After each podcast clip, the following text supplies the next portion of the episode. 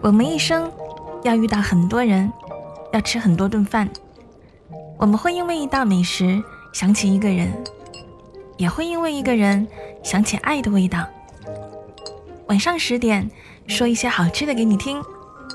我是恭喜。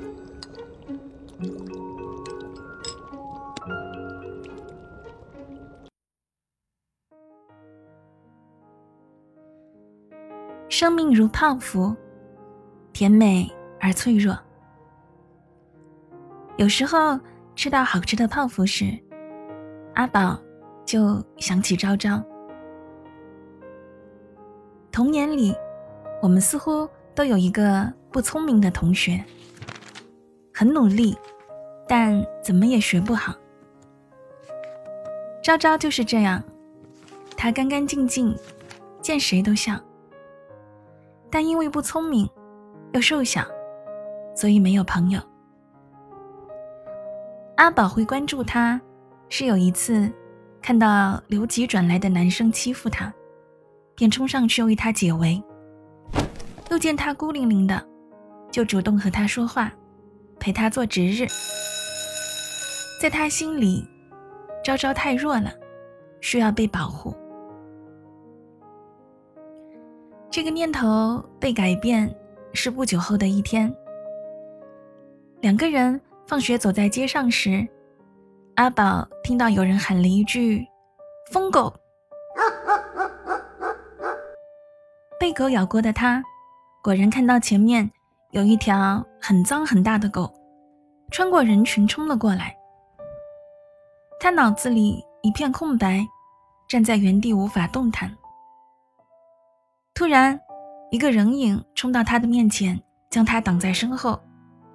同时，有一个大人从旁边窜出来，拿着木棍子狂喝：“哪来的疯狗！”那狗狂吠一声，掉头跑了。阿宝瘫坐在地上，这才看到是昭昭张着双臂挡在自己前面。他不敢置信，昭昭回过头，明明也吓得发抖，却是笑着的。阿宝忘不了昭昭的笑脸，也终于发现，昭昭才不是弱者，不仅不是弱者，还是一个努力的好孩子。那时的阿宝什么都好，就是爱迟到。他住在外婆家，离学校不是很远，反而总是起不来。昭昭呢，就自告奋勇，每天早上去叫他上学。阿宝，上学啦！两层楼的民居里，阿宝的卧室正对着街道。每天，这声呼唤准时飘到二楼的时候。阿宝总会一下子蹦起来，跑到窗户边，看到昭昭撑着伞，仰头看他。不管晴天下雨，昭昭都会撑伞。每一片伞的颜色不一样，赤橙黄绿的一圈，像彩虹似的。而伞下的昭昭，干干净净的，笑得甜美又柔和。打完招呼。昭昭总会给他递上早饭，有时是煮鸡蛋，有时是葱油饼。有一次，他递来了一盒小点心，身体圆圆的，脑袋上还开了一朵花儿。他出于好奇，稍微用力地捏了一下，肚子里居然流出了白白的奶油。阿宝连忙咬上一口，金黄色的酥皮。裹着清脆的奶油在嘴巴里流动，眼前的小人儿仰着脑袋冲他笑。嗯，真的好吃极了。这是我妈妈做的泡芙，她可会做点心了。泡芙，我是第一次吃呢。嗯，我看到了，你眼睛都亮了。你看它圆鼓鼓的，跟你长得一样。你说什么呢？昭昭又恼又羞地追着阿宝打。阿宝眯着眼睛笑着求饶，他真的觉得昭昭长得像泡芙，不光是因为她圆圆鼓鼓的，昭昭只是看起来脆弱，内心柔软又强大。而且，昭昭撑着伞的样子，可不是脑袋上带着花儿。阿宝想到这里，忍不住朝着昭昭做了个鬼脸，喊他小泡芙。昭昭气得鼓着腮帮子，圆圆的，眼角含着奶油般甜蜜的笑。这段上学的路走得格外的长，好像街上只有他们两个人并肩走了很久很久一样。从那以后，泡芙成了最常出现的早饭，被那把彩虹一样的伞染上了彩虹的颜色。有时候。昭昭会大着胆子把奶油往阿宝的脸上抹，有时候阿宝追着昭昭喊他七彩小泡芙，还有的时候两个人不说话，只是一路牵着手走着去上学。这一切都仿佛梦幻一样，然而梦的结束似乎总是格外的突然。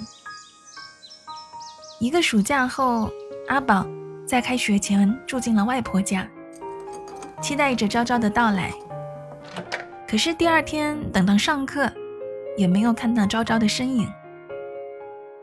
他找到老师，放学后，在老师那里看到了一个陌生的女人，说是昭昭的妈妈。很久以后，阿宝早已忘记了那天的情景。只记得，原来昭昭是生病走了。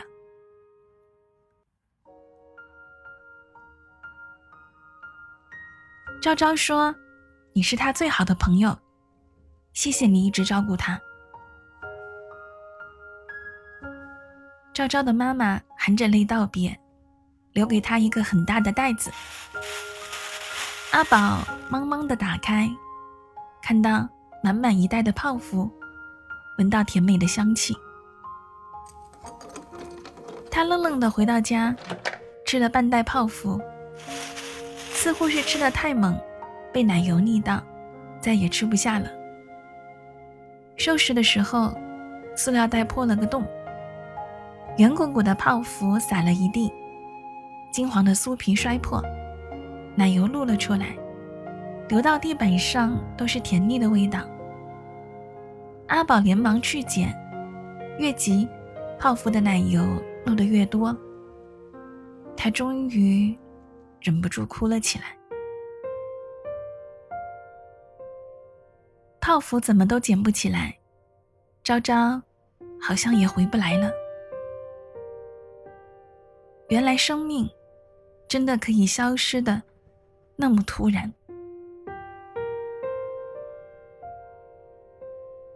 泡芙和昭昭成了阿宝记忆里的小小插曲。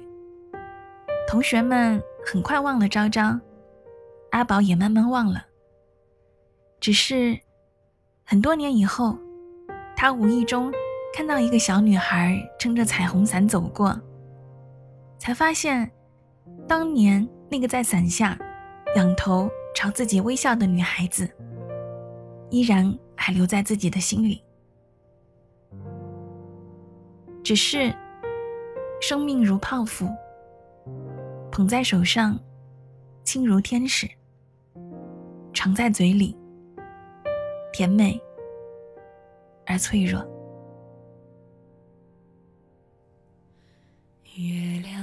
悄悄蒙上一层纱，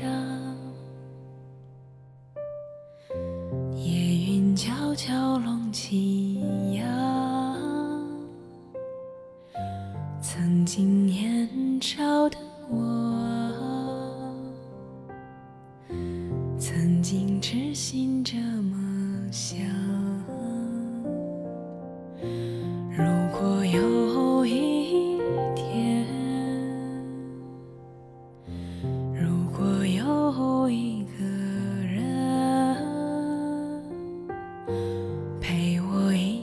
看花开陪我一起看流下我和酒香为谁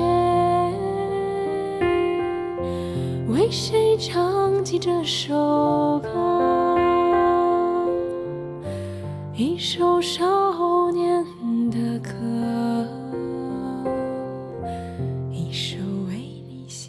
今天的故事讲完了，你还喜欢吗？别忘了可以订阅并且五星好评啊！